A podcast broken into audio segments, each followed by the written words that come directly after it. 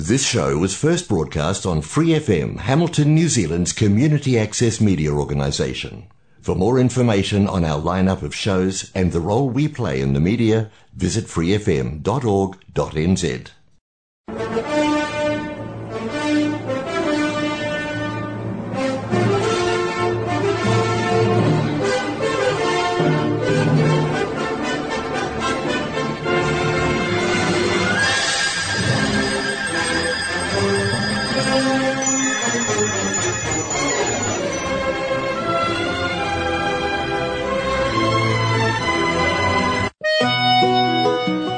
It's time now for Gospel and Scripture with Brother Len on Golden Guide.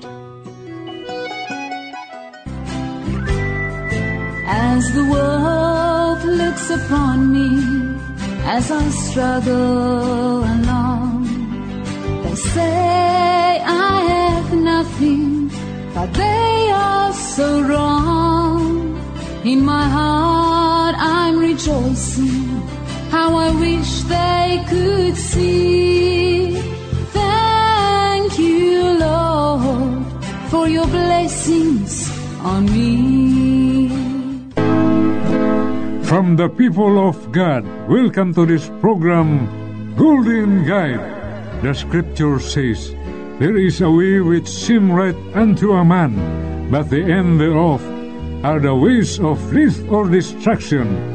From Proverbs chapter 14, verse 12. So therefore, we need the Golden Guide. We evolve really slowly. Bacteria evolve very rapidly. Insects can evolve certain things in just a matter of a few months. We evolve slowly. We need to understand what's going on with our DNA. We need to understand what's going on with the DNA of every plant and animal that lives on this planet. That's how we survive. And if we don't do that, we may not survive. It's that simple, actually. We need to use our brains. We cannot be in the situation where we say, here's a book that's got all the answers in it. We don't need to know anything new. When my father talked to me when I was a boy, and he said, when you read a book, be sure to look in the back of it and see if there's a good bibliography. If there's not a good bibliography in there, it may be that the things in that book aren't true. And then he handed me a Bible. And I looked for the bibliography, and there wasn't one. That's all I got to say.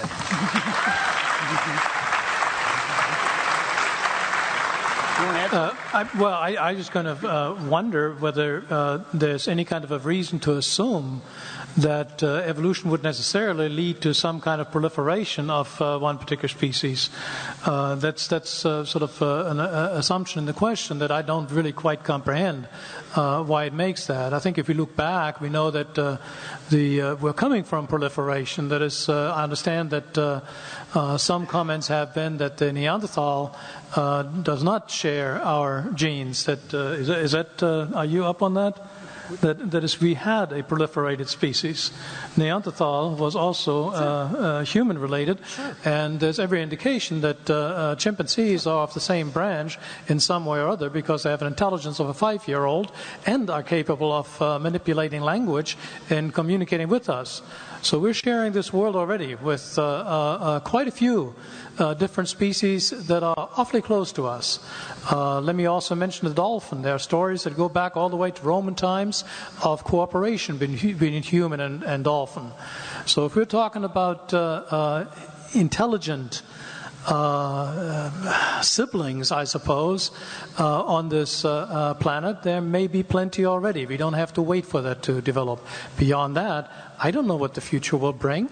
And I think that is what characterizes scientific mentality, is that you are willing to live with uncertainty, yet don't know it all. That's why you're motivated to learn more. And I quite agree with that, with all the answers in one book. That's very authoritarian, undemocratic kind of thinking.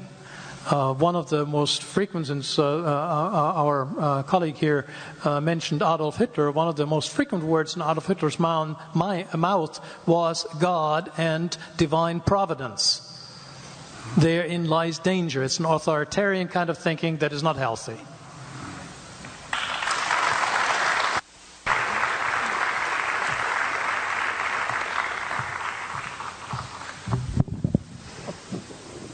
All right. That's interesting. I don't want to step in much of that either myself. How long will it take for us to evolve into a new species? Nothing ever evolves into any new species. Well, I had to use the word species. So nothing ever evolves into a new kind. Nobody's ever observed anything change to a different kind. Bacteria are still bacteria. If they become resistant to a drug, it's because they lost the locking mechanism on the ribosome, so the antibiotic can't lock on. It's no different than somebody handcuffing everybody, hauling them off to jail to kill them, but you don't have any arms, so they can't handcuff you, so you survive. Wow, beneficial mutation. Well, it might be for the moment, but it's not any new information. Bacteria don't evolve into something else. They lose information. They're resistant to a particular drug for a short time, but then you put them back in the population of regular bacteria, and they're inferior. The bacteria are still bacteria, for heaven's sake. That's not an example of evolution. Okay. We're going to evolve how to get along. People choke because of poor design. How many of you happen to like the design of your esophagus and your trachea? I use mine. I've been using it for years. Okay. It works fine. Okay. The purpose of life is to save the planet and to understand evolution. Let's get more government funding so we can teach more of this stuff. So more kids can not only step in it, but wallow in it here. He said the eye is a poor design. Well, now let's see about that. Charles Darwin said, to suppose that the eye could have been formed by natural selection seems, I freely confess, absurd. Okay? And yet he goes on for 4 pages after that and tells how he thinks it happened. The retina of your eye is about 1 square inch. It has 137 million light-sensitive cells wired to the brain. I've done a huge amount of electrical wiring in my lifetime. I cannot imagine hooking up 137 million connections in 1 square inch. My Heavenly Father did it, and it works pretty good. It worked till a couple years ago. I had to get these dumb things, okay? Because that's an example of second law of thermodynamics, by the way, decay. Now, I debated an atheist in Buckner in New York. He said the eye is poorly designed, like I believe I just heard a few moments ago. It's a poor design. He said the retina is in front. The blood vessels are in front of the retina, so they block part of the light coming in. He said the octopus has a much better eye because their blood vessels are behind the retina. That's proof of evolution because of poor design. I said, Ed, we live in the air, okay? Air is a poor insulator for UV light. Your body needs the blood vessels in front of the retina because that's your last defense against UV light. Octopus live in the water, okay? Water blocks UV light. They don't need their blood vessels in front. Now, if you want to swap eyes with an octopus, you just go ahead and enjoy yourself, but you're going to be blind in a few days, okay? Their argument from poor design is like saying, well, God wouldn't do it this way, therefore it must have evolved. That's a lousy argument for evolution. That's a proof evidence, that's an evidence to me that we were originally perfectly designed, and all of humanity is just plain falling apart, folks. And yes, God's going to have to step in here pretty soon, and we're going to all kill ourselves. Okay, thank you so much.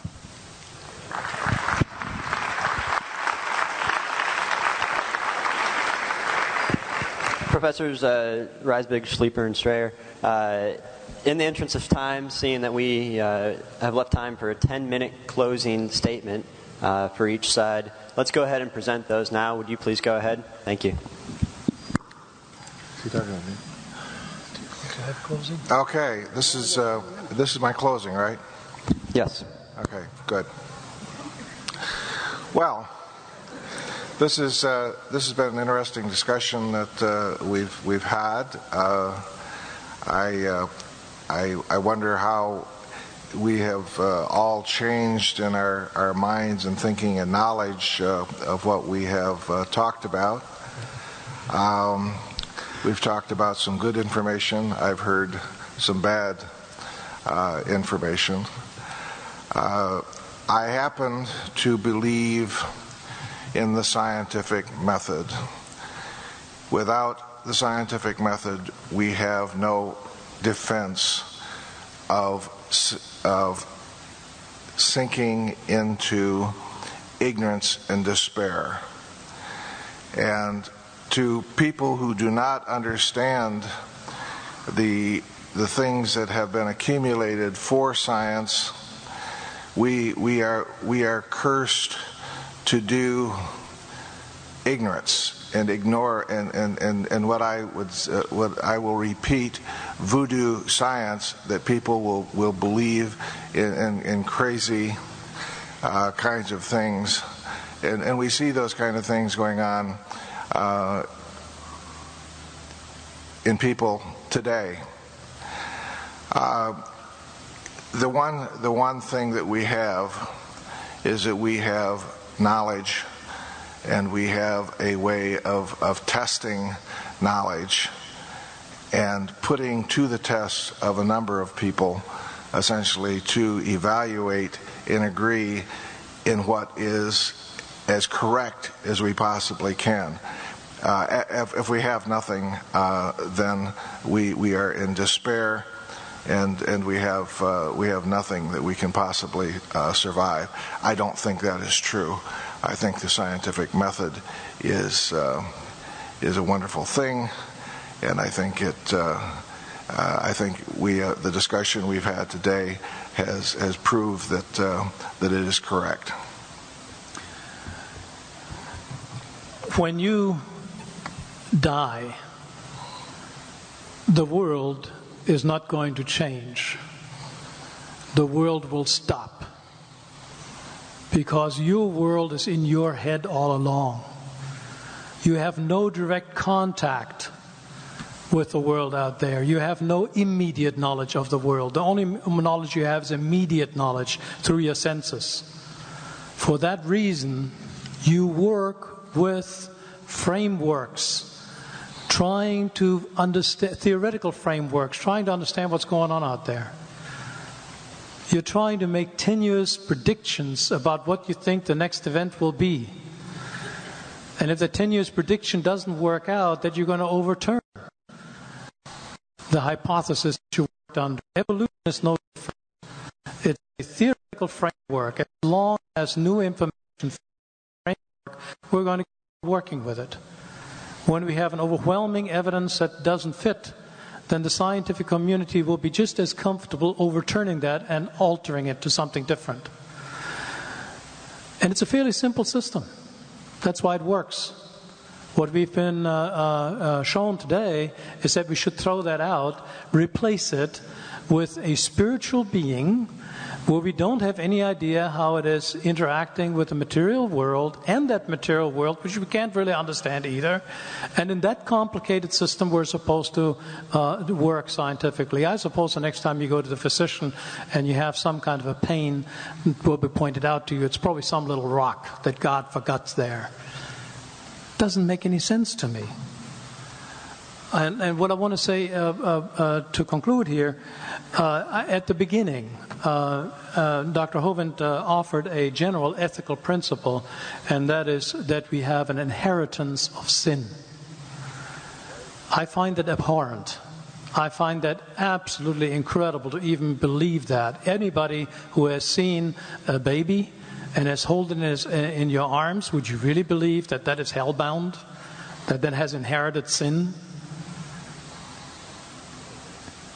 It's a most objectionable concept that is being carried around here in the name of religion. And for that reason, I also believe that we really do have a very clear-cut science, because evolution is self-correcting. It is accumulating data, that it's checking each other. It has the open scientific community exchanging ideas with each other, checking on each other, and not some kind of an authoritative system that is loaded down on us where we have no possibility of questioning. The one is democracy, the scientific community. The other is a form of authoritarianism that I find very objectionable.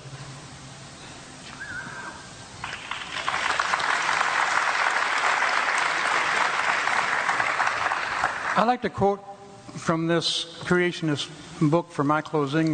There's a section in here, 342, it says, "Scientific Truths Revealed in the Bible." Many important scientific truths were revealed in the Bible thousands of years before they were discovered by modern scientists. And then it lists several of them. One of them has to do with the Earth rotating on its axis, and that's, the six-day thing. Another one has to do with the Earth running down, the second law of thermodynamics. And there's some stuff about blood and water and that kind of stuff. But anyway, here is the proof from the Bible that the earth rotates on its axis. It says, it tells these students to check Luke 17:31 through 34.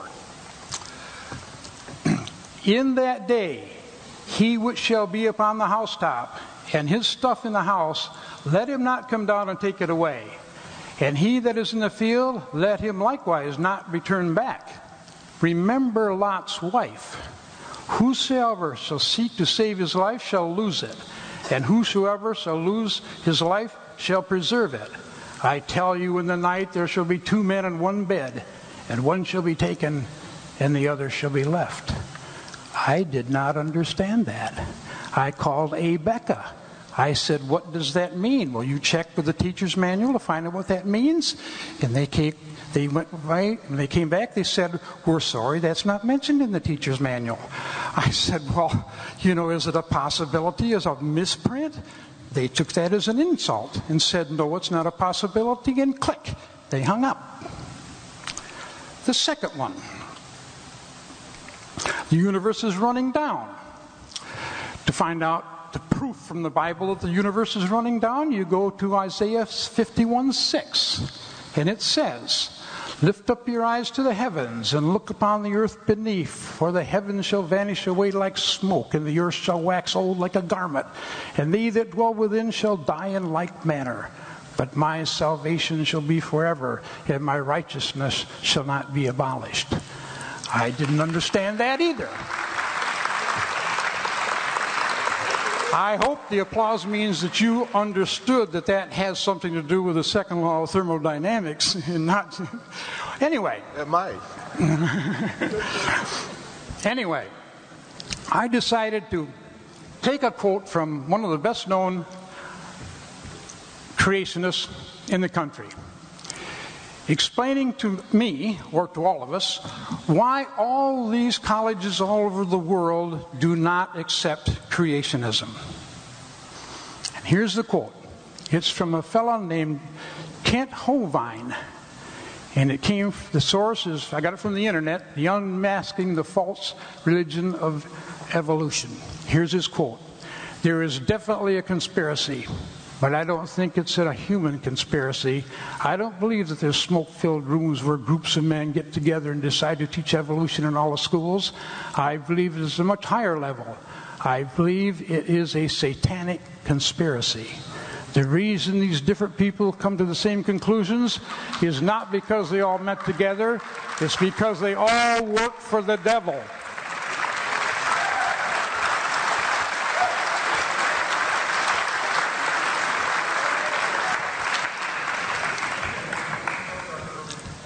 I think that was one of the most arrogant statements I've ever read in my life.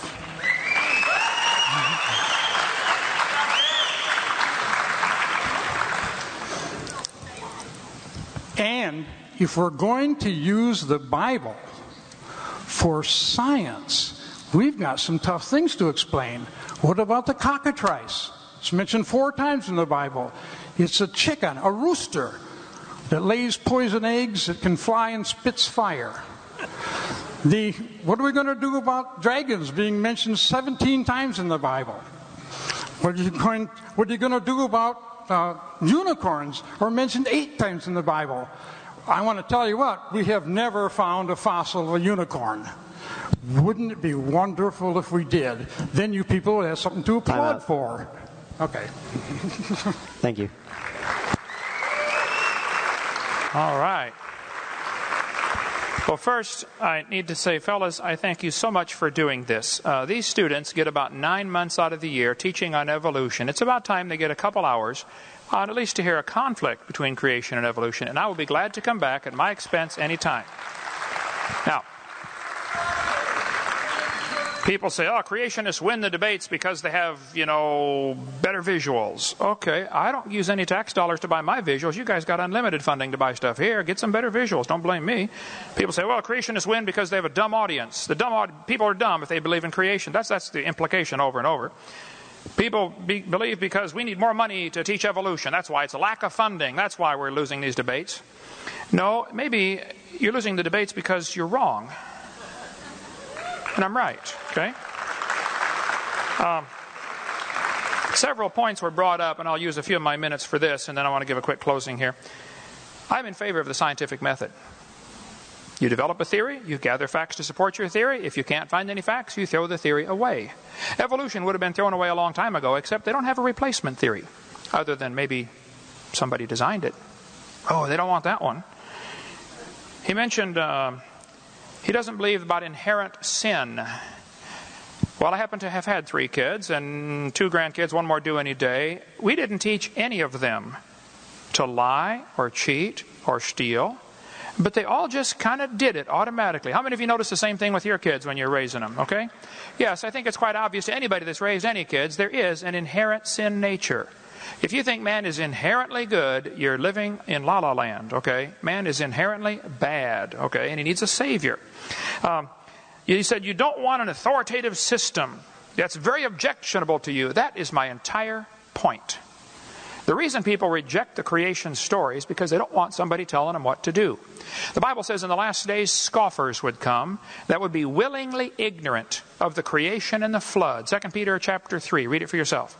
They're willingly ignorant of the creation because that creation event tells us God created this place, which means He owns it, which means He makes the rules. They don't want to admit there was a flood because that flood indicates God has the authority to judge His creation. They just don't want to admit that. I cover this very thoroughly, by the way, on Seminar Part 2. You might want to watch that one. And they're right there out there. And by the way, my stuff's not copyrighted. You can get it, copy it, send back the originals, and get your money back. That's always been our policy.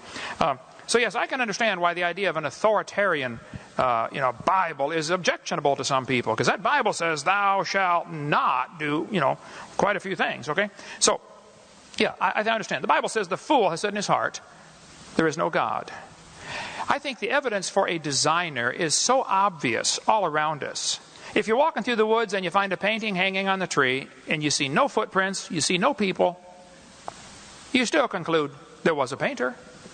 If you're walking through the woods and you find a building and you see no footprints, you see no people, you still conclude there was a builder. When you see a watch, that's proof of a watchmaker. When you see a creation, that's proof of a creator, whether you ever meet him or not. There just had to be one. Now, who is it? Is it Allah or Buddha or Jehovah? Well, that's a different set of arguments, but the fact is, there must have been a designer, whoever he was. There had to be a designer. We can argue later about which one's right, okay?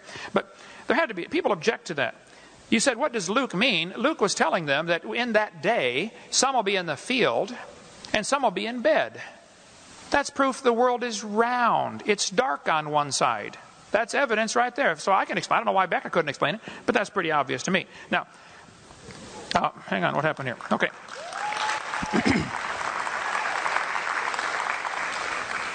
I visited Wayne Strickland's tombstone. I don't know if the other date's filled in yet or not. It's been a couple of years since I've been there, but the date was empty when I was there. He said he's an atheist. The Bible says the fool has said in his heart there is no God. God does not believe in atheists. And I don't either, okay?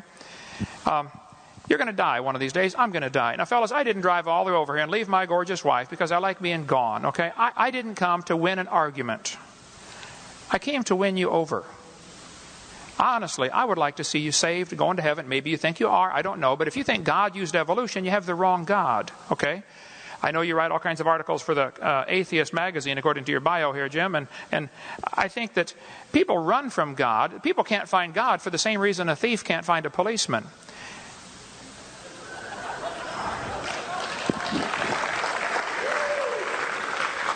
I sacrifice my time to travel and to do this because I'm concerned that people are actually dying and going to hell. I'm really concerned that really happens. I believe the Bible teaches that. I believe that's literally true.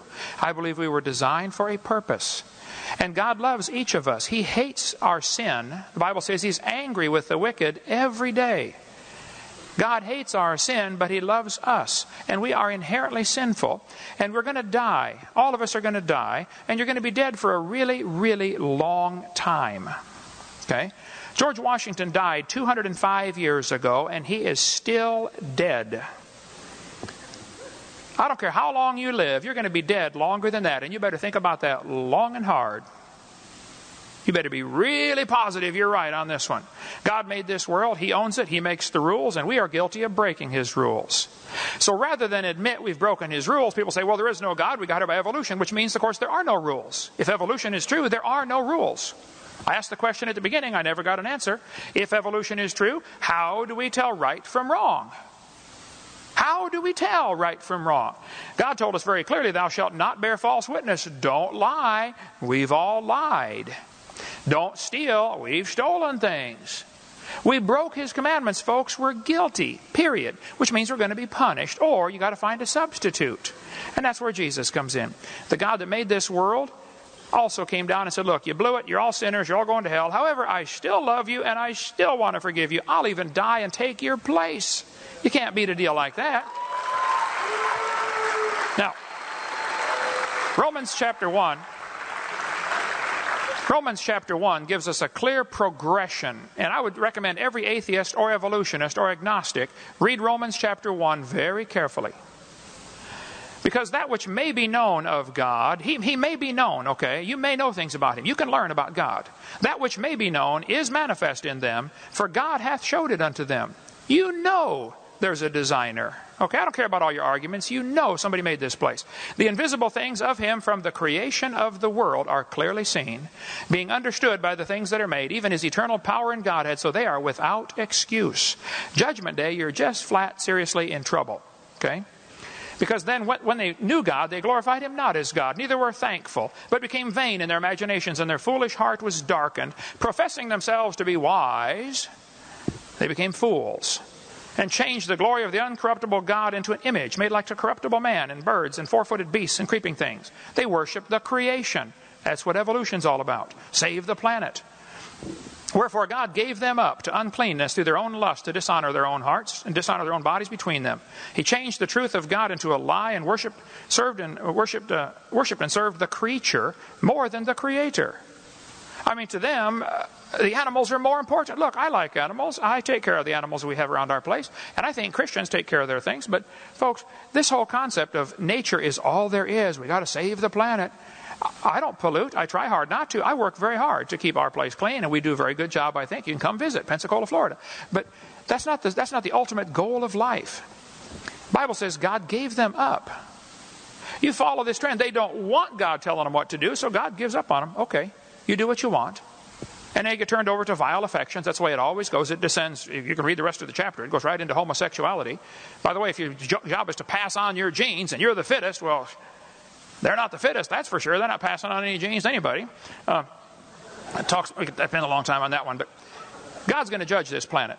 He tells us he's going to have to because man has rejected him. Now, they professed them. They thought they were wise. They became fools. And if you believe your grandpa was a rock, you're a fool. Some of my ancestors probably swung by their necks, okay, but none of them swung by their tails. Now, if you think your grandpa was a monkey, I think you're still a fool, but that's okay. You have the right to believe that. You do not, however, have the right to use tax dollars to teach that fairy tale in a public university at taxpayer expense. I think evolution should be taught in private schools at private expense. Now, you guys are not the enemy. I love you, and I want to help you, okay? I think you're deceived, and it's worse that you're deceiving others if you're teaching this stuff. Now, there are people here tonight with yellow shirts on. If you'd stand up, you're supposed to be standing up with a yellow shirt, you know who you are. These people right here are willing to talk to you and show you how you can become a Christian and go to heaven. Okay, that's why I do this. I want to convert people, get them saved. That's why I'm here, okay? I think the scientific evidence is on our side. I think I'm right. I think I won the debate tonight, actually. But it's not because I'm smart. It's because I'm right. And God loves you. He wants to save you and forgive you. See one of these folks afterwards. We'll be glad to help any way we can. Thank you so much. We hope you've enjoyed this video series on creation, evolution, and dinosaurs. Much more important, though, than knowing all the truth and facts about science is to know the truth about whether you're going to heaven or not. If you've never trusted Christ as your Savior, let me explain quickly what you need to do to go to heaven. The Bible says we're all sinners. We've all broken God's laws. We've disobeyed the Creator. We've done wicked things. We're sinners. Some are worse than others, at least in man's eyes, but we've all broken God's laws. And the Bible says you have to repent. The word repent means to turn. It actually means two things, to turn from your sin and to turn to God. God's looking for a change in your attitude where you say, Lord, I don't want to do wrong anymore. I'm sorry, I've offended you. I want to do right. And you turn from sin and you turn to God and say, God, would you please forgive me? Would you save me? The Bible says in Romans chapter 3, verse 23, that all have sinned and come short of the glory of God. You need to admit you're a sinner. Number two, the Bible says in Romans 6:23, the wages of sin is death. We deserve to die and go to hell because of our sin. But Jesus died for you. He loves you. He wants you to come to heaven. And anybody that will ask Him for the free salvation, God will give you the gift of eternal life. It says in Romans 6:23. It's a free gift. And it says in Romans chapter 10 and verse 13, whosoever shall call upon the name of the Lord shall be saved. If you would just call and say, Lord, I'm a sinner. Would you please forgive me? And ask Him. He will give you that free gift of eternal life. Why don't you just pray with me right now, and you could receive Christ as your Savior. There's no magic words. God's looking at your heart. But if you could say this and mean it, God would forgive you. Just say, Dear Lord Jesus, I know that I'm a sinner. I've broken your laws. I'm sorry. Please forgive me. Please apply your blood to my account. Forgive my sins and take me to heaven. In Jesus' name, amen. The Bible says if you call upon the Lord, you shall be saved. So if you've asked the Lord to save you, He promised He'd save you. Now your job is to grow. Read your Bible, pray, get involved in a good Bible-believing church, and begin to grow to be a good Christian. Thank you so much. Call or write if we can be any help at all. We'd be glad to help.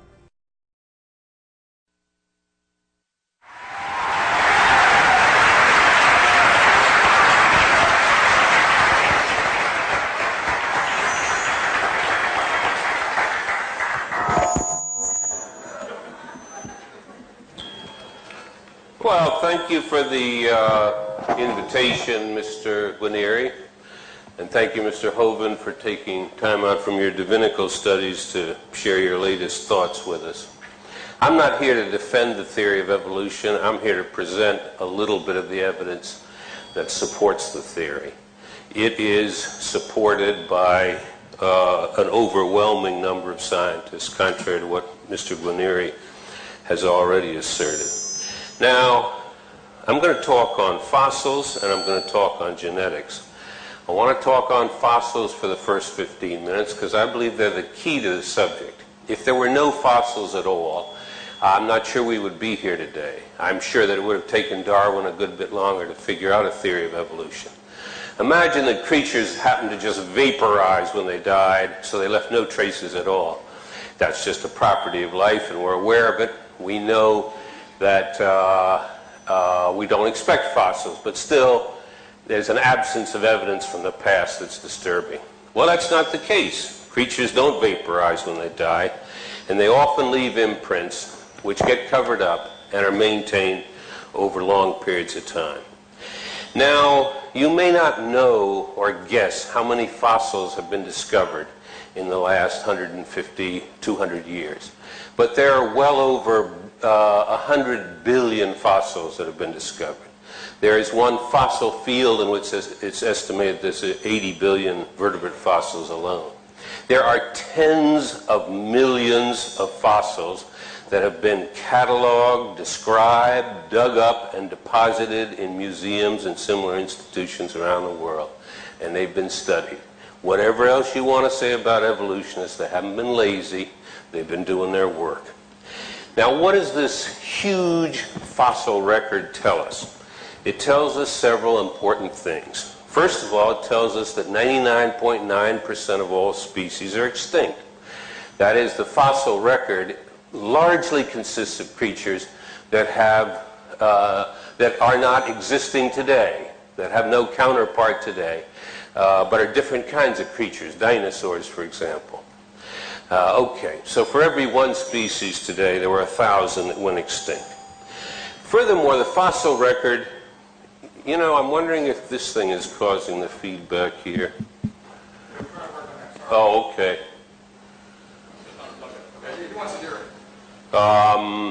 There's a little bit of kind of feedback loop here. Anyway, if you look at the fossils, they're organized vertically, with, as we understand it, the top layers being more recently deposited than the deeper layers, and with some exceptions, of course. The general rule is that simpler, more congruent, and smaller species are located lower down in the fossil record. By congruent, I mean species that fall in between species that you would find today, for example. So you can go back, and I'll tell you about dating in a moment, to about 150 million years ago, and you find that mammals converge on a mammal-like reptile. If you take all land vertebrates, they converge to a fish that resembles a coelacanth, the lobe-finned fish. Now, The third thing that's worth mentioning is this same pattern is found the world over, again with exceptions, but you can line up strata in Australia, you can line up strata in Europe, you can line up strata in North America, and you find similar sets of creatures as you go down similar levels. Now, this pattern alone, with no other argumentation, suggests at once evolution through time, because you expect creatures to begin small, simple, and congruent. You expect higher strata to be more recently deposited. You expect creatures to become more complex over time, to increase in average size over time, and to diverge, which is exactly what the fossil record shows. Now, in addition, we have a completely independent system for timing these fossils. And this is dating the systems that's been developed by geologists based on chemistry and physics, and has to do with the radioactive decay of unstable isotopes. So, for example, carbon-14 is produced, we know, in the outer atmosphere.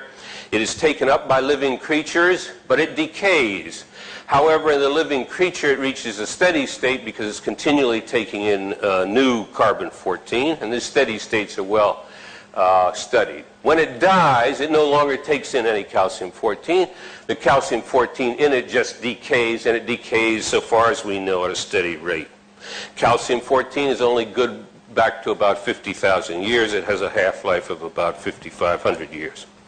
Now, at the other extreme, you have potassium-argon, which has a half-life of about 1 billion years and is good for timing events from 100,000 years right on back to 1 billion, more than 1 billion. You have dozens of other chemical systems which have intermediate time scales over which they work well, and you have overlap among these systems, and you can look to see whether your dating systems give you congruent results. And they do indeed. It is not true if you use carbon-14 and another method that's also good for 50,000 years that you get divergent results. You get congruent results.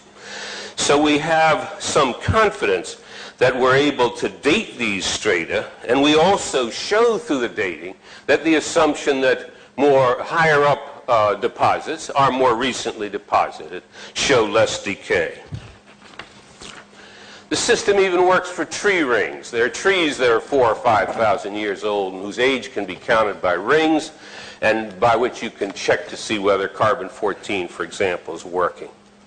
Now, at the time of Darwin, there was a sufficient fossil record, so the devout Christians who were also serious scientists had to imagine 20 separate creations followed by 19 obliterations, the most recent creation being the one we're living in order to make it consistent with a simple-minded reading of certain sections of the Bible. After a while, it becomes easier to imagine that God lets the world evolve than to put him or her to the work of continually creating and saying, oops, I got that slightly wrong, destroy the whole thing, start over. You'd have to have tens of thousands of separate creations and one less obliteration to fit the data according to this theory. Now, along comes this character, and he says, hey, I can solve this. What about the flood?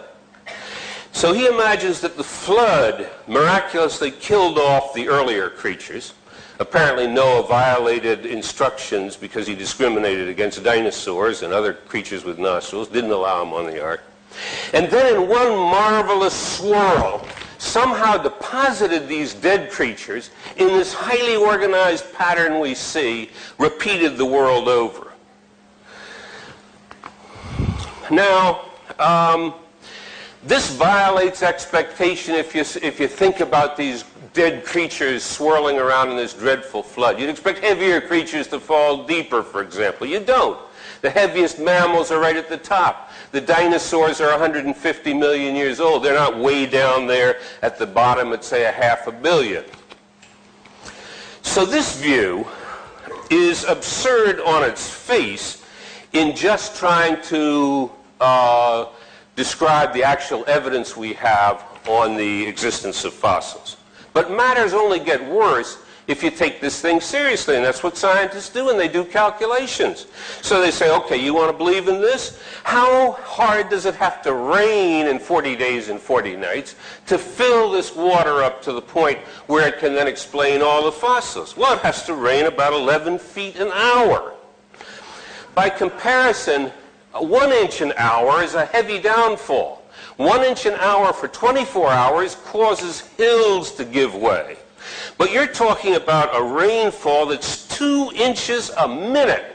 It's a rainfall you've never seen and can't even imagine. You'd walk out and splat. You'd be on the ground from that amount of water falling down. Matters get only worse. I didn't know before preparing for this debate, or whatever it is, that when it rains, heat is released. And someone sat down and done the calculation. Well, if you have this monstrous level of rain occurring, you have an enormous release of heat. And the calculation is that the resulting water is roughly between 2,000 and 6,000 degrees. A boiling cauldron of water produced by this vision of Noah's flood, killing off marine fish, freshwater fish, all kinds of vegetation beneath, and so on. And yet somehow, magically, 6,000 years ago, the water all managed to evaporate back down to our placid level of existence right now. Now, there are big absurdities and there are small ones. A small absurdity has to do with fossil footprints. I've seen hominid fossil footprints in Olduvai Gorge dated to 3 million years ago. Look human, but they're smaller. I've seen dinosaur footprints. I've seen bird footprints. How on earth are all these creatures able to leave footprints with this mass of rain coming down, scouring whole hills down to nothing, but magically leaving fossil footprints? Then you've got other problems. The fossil records show that recent creatures in the fossil record, just below the top, are located where the current ones are. So you find marsupial fossils in Australia. Now, how do you assemble these creatures? Noah sends word, I need 2 lions from the Serengeti, male and female. I need 2 kangaroos from Australia. And don't exhaust yourself on the trip here, by the way, because you've got a hell of a trip back. You're going to be walking on mud hundreds of feet deep just to get back to where you belong. And matters are worse still. What about disease? Almost all human diseases have to live inside humans. There are some, like malaria, that have a mosquito intermediate host, but the rest go just human to human. So those 10 humans on Noah's Ark have got to have between them all the human diseases. Of course, if you've got a creative mind and unconstrained by reality, you can invent an ad hoc hypothesis for that. The diseases came from other creatures, but they left no remnants back in those other creatures. Our diseases do not resemble closely the diseases of other creatures. And the same argument that applies to us applies to every one of the other species on the ark, too. In other words, when they call for 2 lions from the Serengeti, they say, be sure one of you is bringing half of all lion diseases and the other is bringing the other half. Sick unto death they have to be to maintain biological diversity of diseases. So to summarize, we're being asked to replace a coherent, logical story based on millions of pieces of evidence, carefully analyzed and organized, and are offered instead a fanciful tale with a dreadful view of God's world, a cataclysmic world, a disaster of unimaginable proportions, which nevertheless had the magical power to splat, produce a fossil record that imitated what you'd expect if evolution took place. I thank you.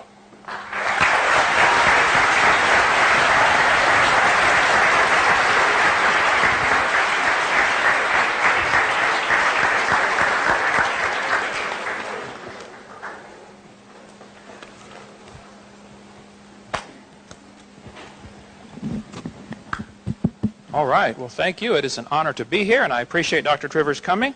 It is extremely difficult to find professors willing to defend the evolution theory. I've been turned down over 3,000 times. This is just had a few debates. I'm just a simple high school science teacher that is sick and tired of the kids being lied to in their textbooks. So we'll cover all the points that he made as time permits here. If I forget what, bring it up during the question and answer session. Okay, let's see. Oh. Let me present the creation viewpoint clearly and succinctly. So people say, you guys don't have a model that you offer. Yes, we do. It's very simple. God created everything about 6,000 years ago in 6 literal 24-hour days. This is the only possible way that I can see to explain what are called symbiosis relationships, where thousands of animals require certain plants or certain plants require certain animals. For instance, in the termite's gut, there's a little critter that lives in there that cannot live outside the termite. The termite cannot live without that little critter in there. Which one evolved first? And how did it live for millions of years without the other one? That is only one of literally billions of examples that can be found in nature that are best explained by a simultaneous creation just in a few short days. Then I believe there was a worldwide flood about 4,400 years ago that completely destroyed this planet. I think that's the only logical way to explain the fossils. There's a phenomenon that takes place during floods called a cavitation, and another one called liquefaction. We can get into a bit more of that later. If you shake up a jar of dirt with water in, it'll automatically settle into layers for you. And it's interesting, during liquefaction, when if you go out to the beach, like I live in Florida, 6 miles from the beach, if you go stand knee-deep in the water, as the waves come by, the high part of the wave is higher and heavier than the low part of the wave. This presses down on the sand, and then when the low part comes by, it relieves the pressure. And if you go underwater with goggles, you can actually see the sand grains hopping up off the bottom, and particles are automatically sorted based upon their density just by the pressure of the waves coming past. During Noah's flood, you'd get a liquefaction problem that would be incredible, because you'd have no continents to restrict the tides, and the tides would be probably a 200-foot tidal change during Noah's flood, explaining the sorting of the fossil record. Reptiles are found in a similar layer because reptiles have similar body density. There's a lot of reasons. We'll get into more of that later. So the Bible view teaches that before the flood came, the people lived to be 900 years old. There are thousands of legends from around the world of cultures talking about what they called the Golden Age, when people used to live to be 1,000. I mean, the Greeks talked about it, the Babylonians, the Sumerians, and the Bible certainly says Adam was 930 when he died, and everybody before the flood lived over 900 years. Reptiles never stop growing, and as well as squids and most octopus and stuff like that, they simply never stop growing. So I believe before the flood came, the reptiles grew to be huge, and dinosaurs were big lizards that lived with Adam and Eve in the Garden of Eden. Just giant lizards. And then Noah took them on the ark, probably babies. He was smart enough to figure out, just bring 2 babies. Be sure to get a pink one and a blue one, though. And so that's the Bible view, that dinosaurs were called dragons through most of history, since the word dinosaur wasn't invented till 1841. And people throughout the last 6,000 years have killed nearly all of them. There may be a few stragglers still around. There's certainly been an awful lot of sightings of various creatures, and that's the study of cryptozoology. There's a couple pictures of ones that washed up on the beach in California in 1925 on my website, if you care to go there. So science means knowledge, to know. It is systemized knowledge derived from observation and study. There is no observation that tells us a dog ever came from a non-dog. Now, if you'd like to believe that, that's perfectly fine, but that is not science. Evolution, whatever it is not science. It is a religious worldview that people choose to believe in, and that's perfectly fine. You can believe whatever you want. But I, for one, am sick and tired of them taking our tax dollars to teach this religion in our school system. That's my take on it.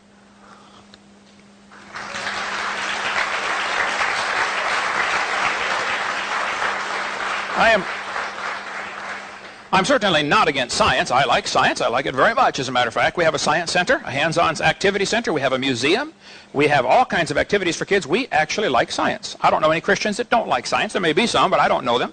I like science, but I'm sick of the kids getting lied to. Now, Texas has a law that requires the textbooks to be accurate. So does Florida. So does Wisconsin. So does Alabama. So does California. Most states require textbooks to be accurate. All I want is accuracy in the textbooks.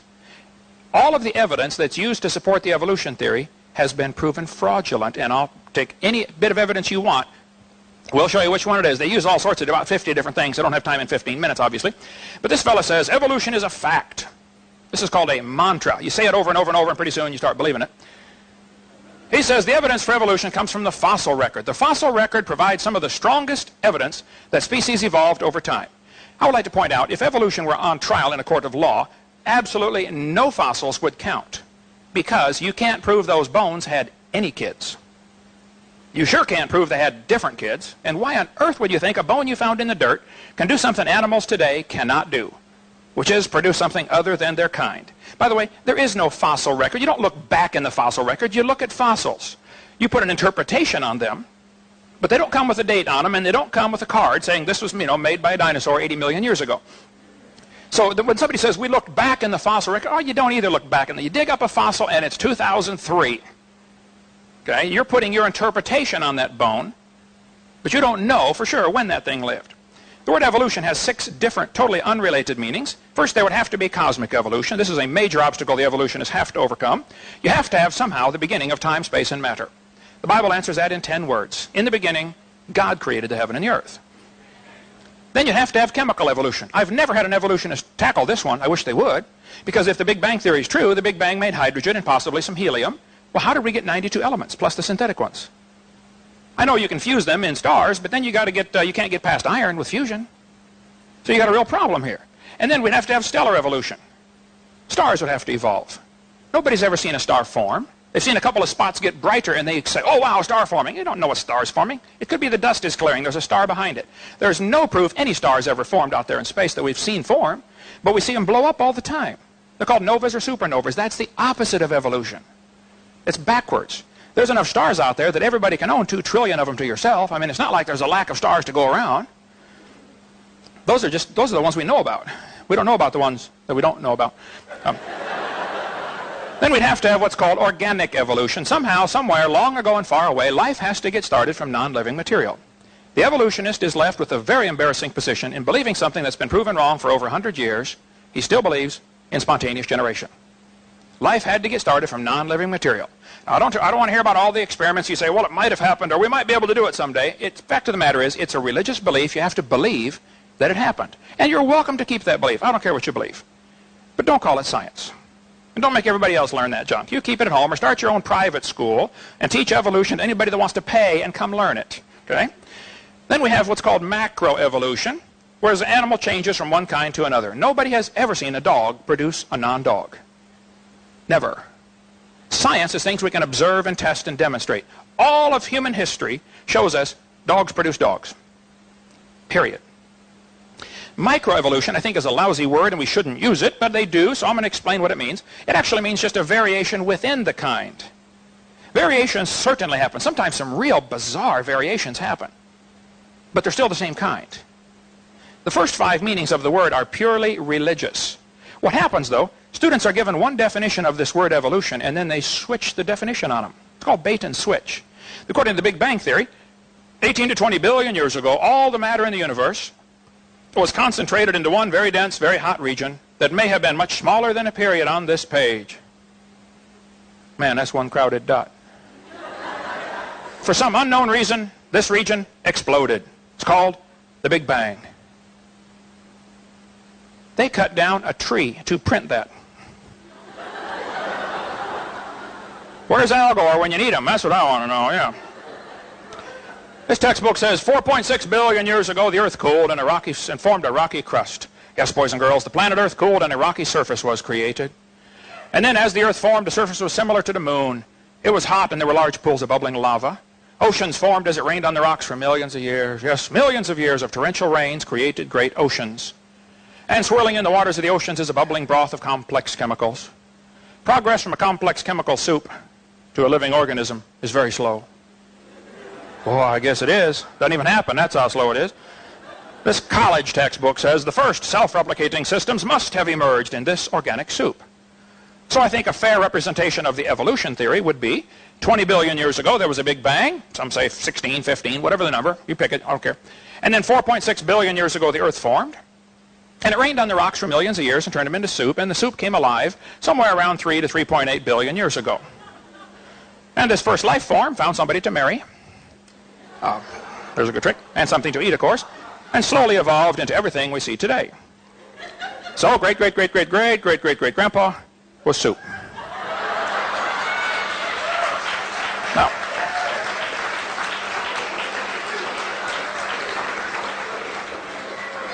I spoke at a college in Boston one time, and they said I can speak to the college if their professors can ask me any questions they want, because they wanted to show the students how dumb the Christians really were. I said I would be honored to come for that. And so I got my charts out and told them what I believe. You know, 6,000 years ago, God made everything. 4,400 years ago, big flood. And then I told them what they believe. You know, 20 billion years ago, Big Bang. 4.6 billion years of Earth cooled down, et cetera, et cetera. And we all came from soup. One professor said, Hovind, he said, there are 200 to 300 varieties of dogs in the world today. Do you mean to tell me that all those dogs came from two dogs on Noah's Ark? You expect me to believe that? I said, sir, would you look at what you're teaching your students? You're teaching your students that all the dogs in the world came from a rock.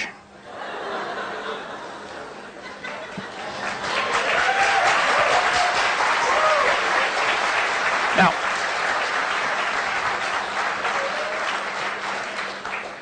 I spoke at one university, and afterwards this lady came up to me, and boy, she was angry. She said, tonight you said we believe we came from a rock. We do not believe that. I said, ma'am, calm down. You're going to blow a gasket here, man. I said, ma'am, do you believe in evolution? She said, yes, I do. I'm a professor here at the university. I said, okay, then where did we come from? She said, we came from a macromolecule. I said, and where did that come from? She said, from the oceans, from the prebiotic soup. I said, and where did that come from? She said, well, it rained on the rocks for millions of years.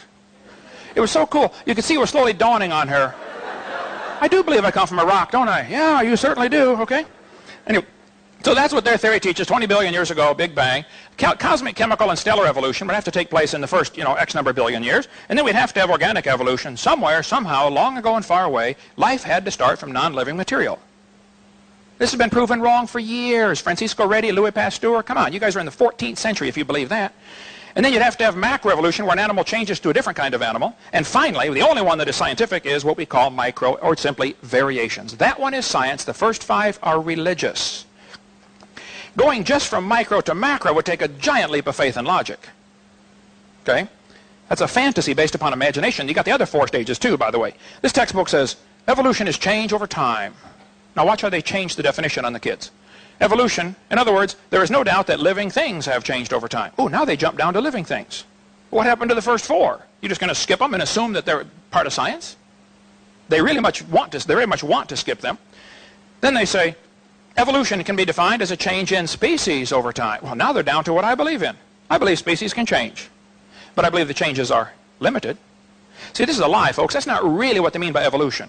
They want to suck the kids into believing in evolution by showing them an example of a little variation and then say, see, that proves the whole theory. Oh, it does not. It doesn't prove a thing. It proves dogs produce dogs, sometimes big, sometimes little, but dogs. All the evidence they give for evolution has been proven wrong years ago. Here's a textbook. Evidence from fossils. That's sheer baloney. No fossil counts. You don't know that that bone had any kids. Try that in a court of law on a freshman law student.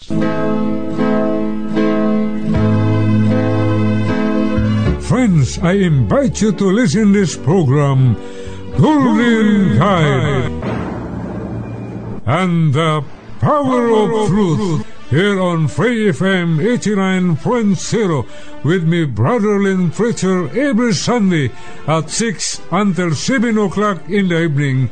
And thanks for your listening.